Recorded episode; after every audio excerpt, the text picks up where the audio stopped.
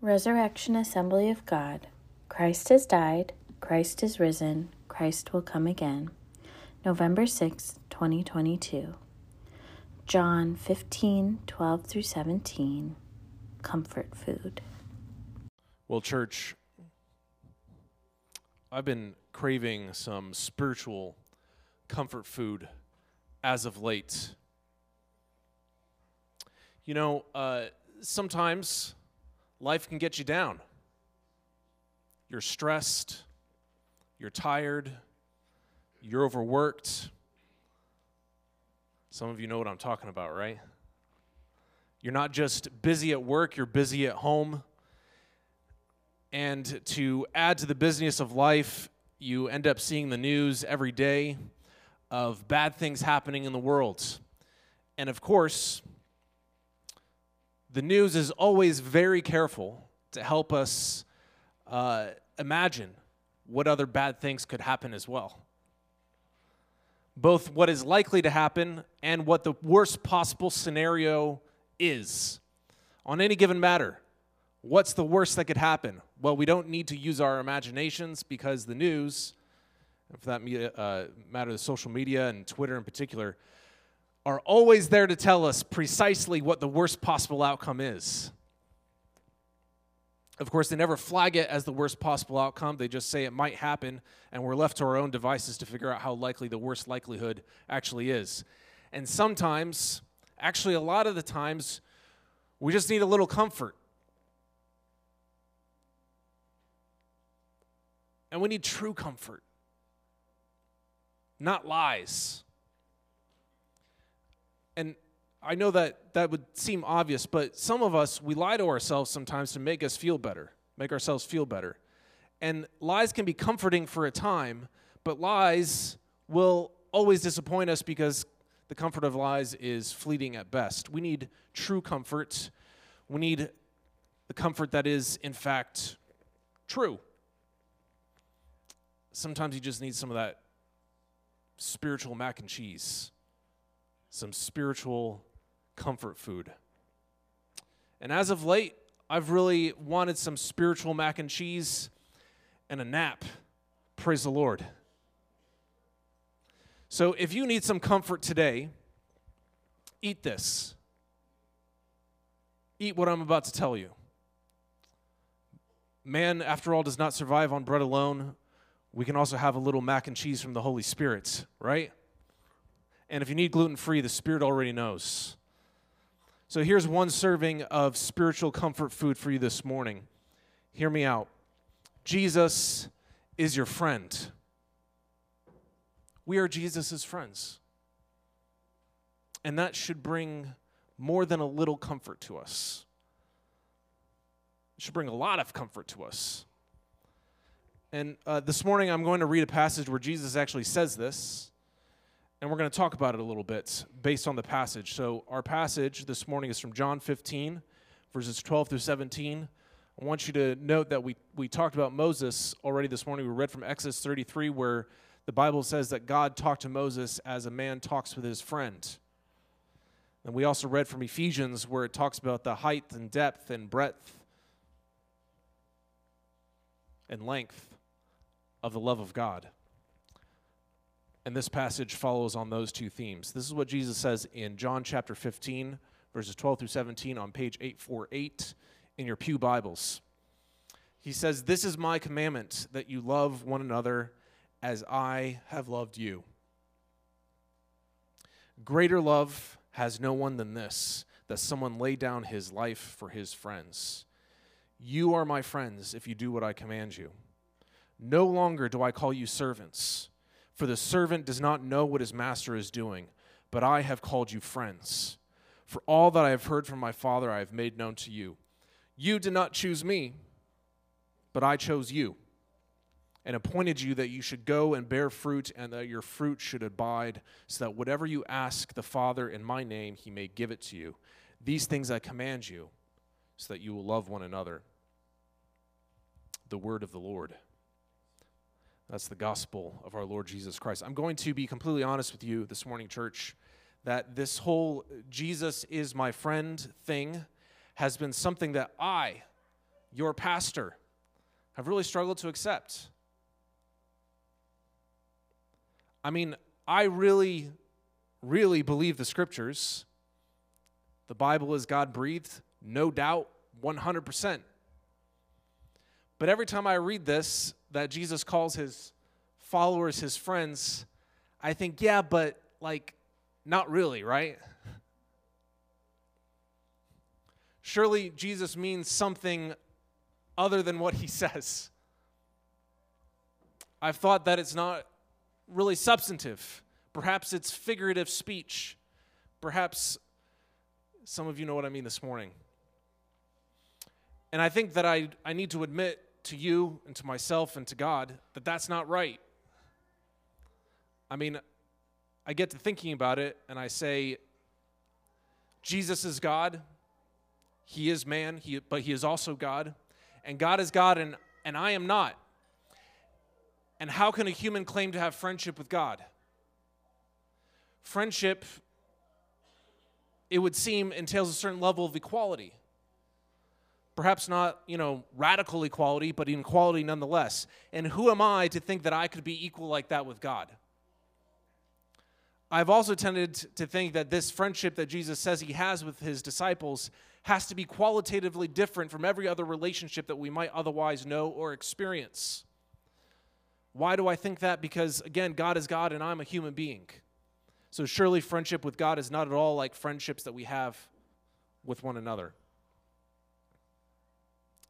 But, as I've already said, I think I have failed to take Jesus' words seriously. I have failed to take Jesus' words here with the same seriousness that, well, perhaps I would take other passages of the Bible. Jesus is our friend.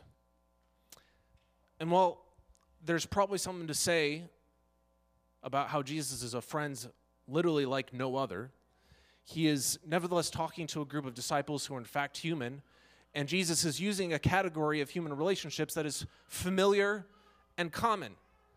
And he's not suggesting that friendship with him is totally different than the friendship that we might have with anyone else.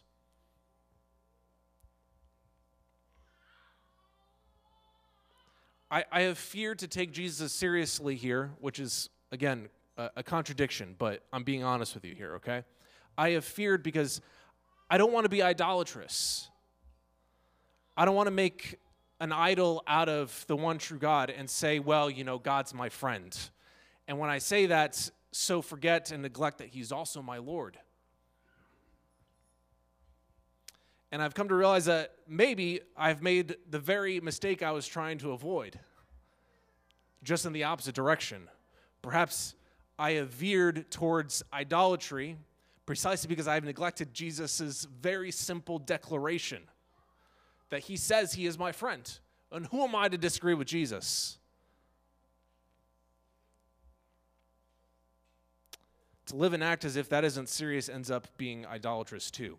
Jesus says that he is my friend. Jesus says that he is your friend. May God help us to hear it and believe it. So let me highlight some things in this passage so we can see what it means for Jesus to be your friend, our friend, my friend. First of all, Jesus says, No longer do I call you servants, I'll call you friends. So, at the very least, we have to say that to be a friend is not to be a servant. Makes sense, right? A servant is below his master, a servant is below his employer, a servant obeys, does the grunt work, is at the bottom of the hierarchy. And Jesus is saying, You're not at the bottom of the hierarchy. You're right here at my side, my friend. Not my inferior, not my superior. Now, of course, Jesus does say that we are his friends if we do what he commands us. And doesn't that sound like a servant master relationship? Doesn't that sound like an employer employee relationship? It kind of does. But I want you to see what command Jesus is saying that we have to keep in order to be his friends. The command they have to keep to be his friends is that they love one another. He says that in verse 12. This is my commandment, that you love one another as I have loved you. So, really, all Jesus is saying is that we are his friends if we're friends with each other, which is, you know, hardly the command of a master servant relationship. So, all he's really saying is that he is, in fact, friends with Janelle. And Jesus is saying, I am friends with Janelle. And he's saying that if Pastor Abby doesn't want to be friends with Janelle, then Pastor Abby's going to have a hard time being friends with Jesus. Because Jesus is not going to stop being friends with Janelle. Or we could put it more positively Jesus is saying that he is Pastor Abby's friend and he is Janelle's friend.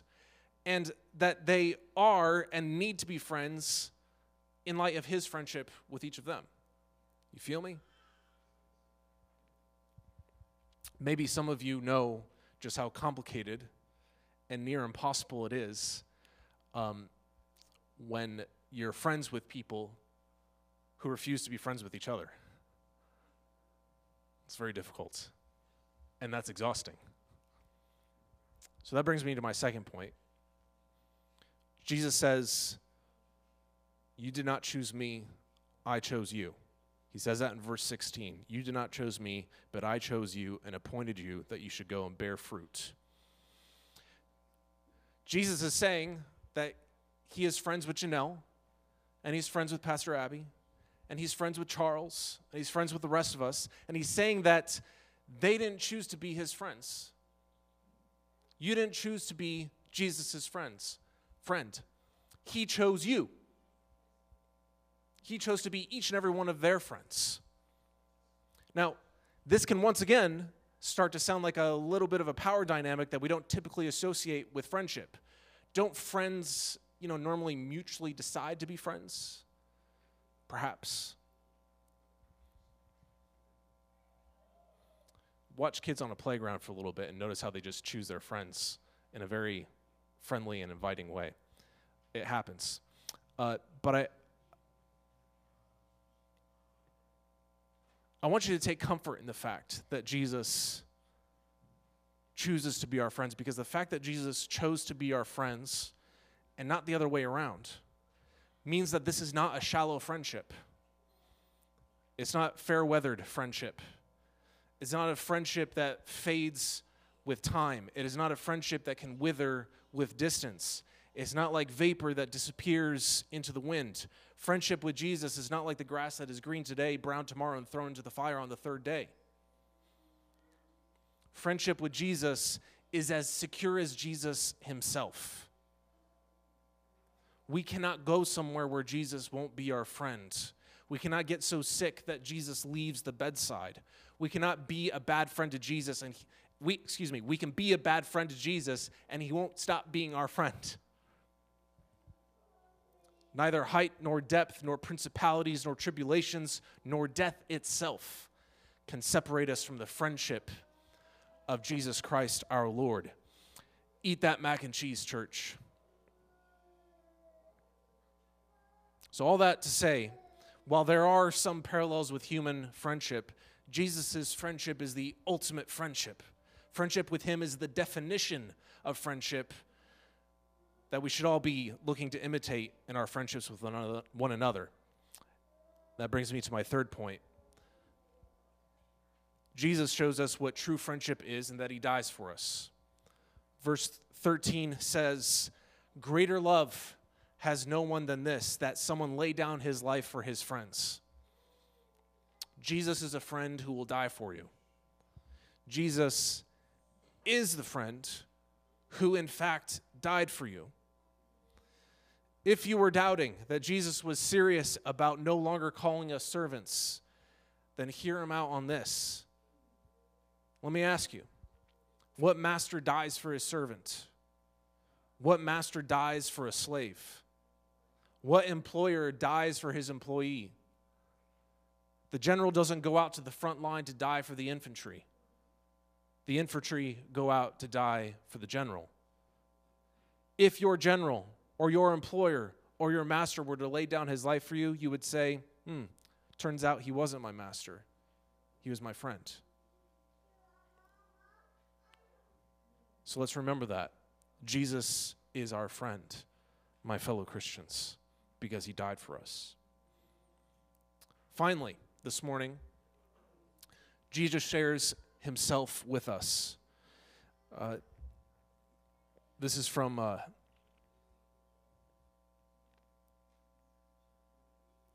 from verse 15. He says, For all that I have heard from my Father, I have made known to you.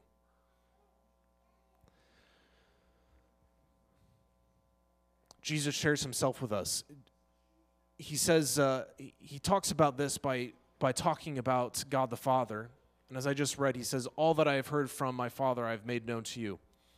So Jesus' friendship with us entails conversation. And conversations are not one way. Otherwise, it's a speech like what I'm doing right now. But even here, I'm hoping for a few amens along the way. Conversations are two way. We can talk, talk to Jesus, and he will talk back. And not only will he talk back, but sometimes Jesus initiates conversation with us. Or we could put it even more precisely Jesus is God initiating conversation with us. Jesus is that initiation. He initiates with us and he tells us things that you would only tell to a friend. I mean, you don't walk up to a stranger at the bus stop and say, Let me tell you the excruciating details of my family history about my mom's fibromyalgia and my sister's depression. You might make mention of something like that to a stranger, but not all of it. And the moment that you share something like that with a stranger, it's always the beginning of friendliness. But Jesus shares all that he is with us. He shares his divine life with us. He shares information and beauty and delight and all things that he has and is. So, church, let him share with you and take comfort in the conversation. Jesus is your friend. We are no longer his servants. He chose to be our friend. He laid down his life for us, and he shares all of himself with us. I invite you once again to take comfort in Jesus' friendship today. I want to close by giving you one concrete recommendation on how to put your friendship with Jesus into practice. It's something that I have been doing recently in my own spiritual walk. And I want to be honest with you that it is something that I feel like I'm not super good at yet. So I'm, I'm going to continue to put this in practice as you do, and we will learn to be friends with Jesus together. So here's, here's the concrete recommendation uh, talk to Jesus like he is your friend. And, you know, that's basically to say pray to him. But I want you to pray in such a way that you make yourself think that you're, in fact, just talking to a good friend. Let me get more specific. Think, reflect on how you talk to your closest friends, and then try to talk to Jesus like that. You, of course, when you talk to your close friends, share your needs, you share your wants, you share your desires with your friends, what you want out of life. And I would imagine that we have all had at least a little bit of practice of making our requests known to, to God in prayer. We do that here every week, right? But I want you to think more uh, about, about more supposedly trivial conversations. You know, when I'm talking to my friends, we talk about what we enjoy. We talk about things that are not of utmost importance. You know, me, EK, and Charles, we make jokes to, to, and talk about the Premier League on Sunday morning before church starts. We lay it all aside so we can have communion together, though. I, I save jokes that I hear uh, in the back of my mind to uh, share with Kyle Anderson because Kyle Anderson loves a good joke. Unfortunately, he's always unimpressed with my jokes, but I keep trying. But I think I think of Kyle as a friend, which is why I share jokes for him. I, I save jokes for him and I share jokes with him. Excuse me.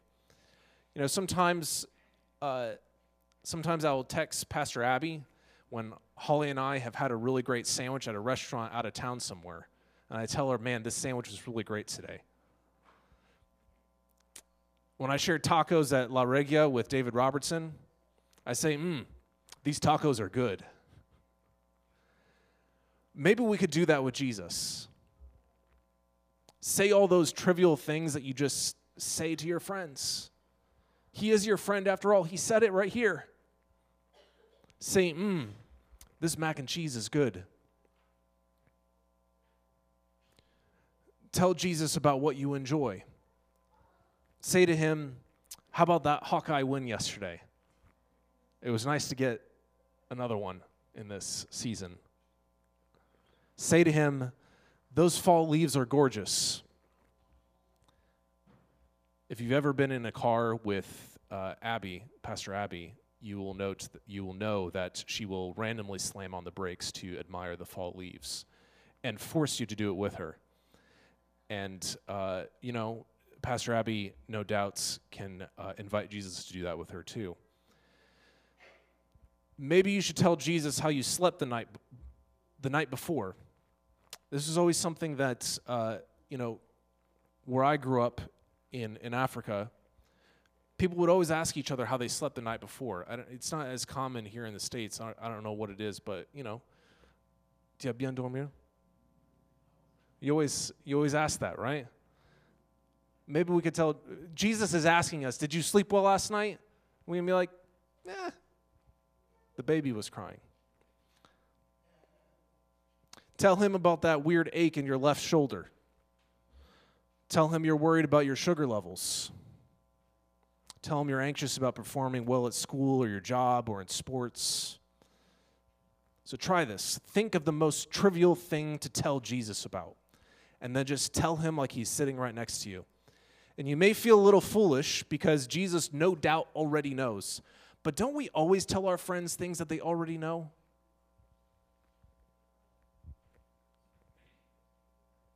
I tell my wife how much I love fried chicken. She knows I love fried chicken. But she's a good friend of mine, and I just tell her things that I enjoy. So maybe, we could, maybe I should tell Jesus how much I enjoy fried chicken. And how upset I am that John's Grocery stopped selling it. And how grateful I am for Quick, Kwik Star. Amen. So let's talk to Jesus. Uh, comfort food, that's what this sermon was about. This right here, this meal we're about to eat, communion, is comfort food. Let Jesus give himself to you in this meal this morning as we approach. The altars are open as always. We have people here to pray with you if you need uh, us to pray the Holy Spirit, the Comforter, down upon you. Amen and hallelujah. I'm going to invite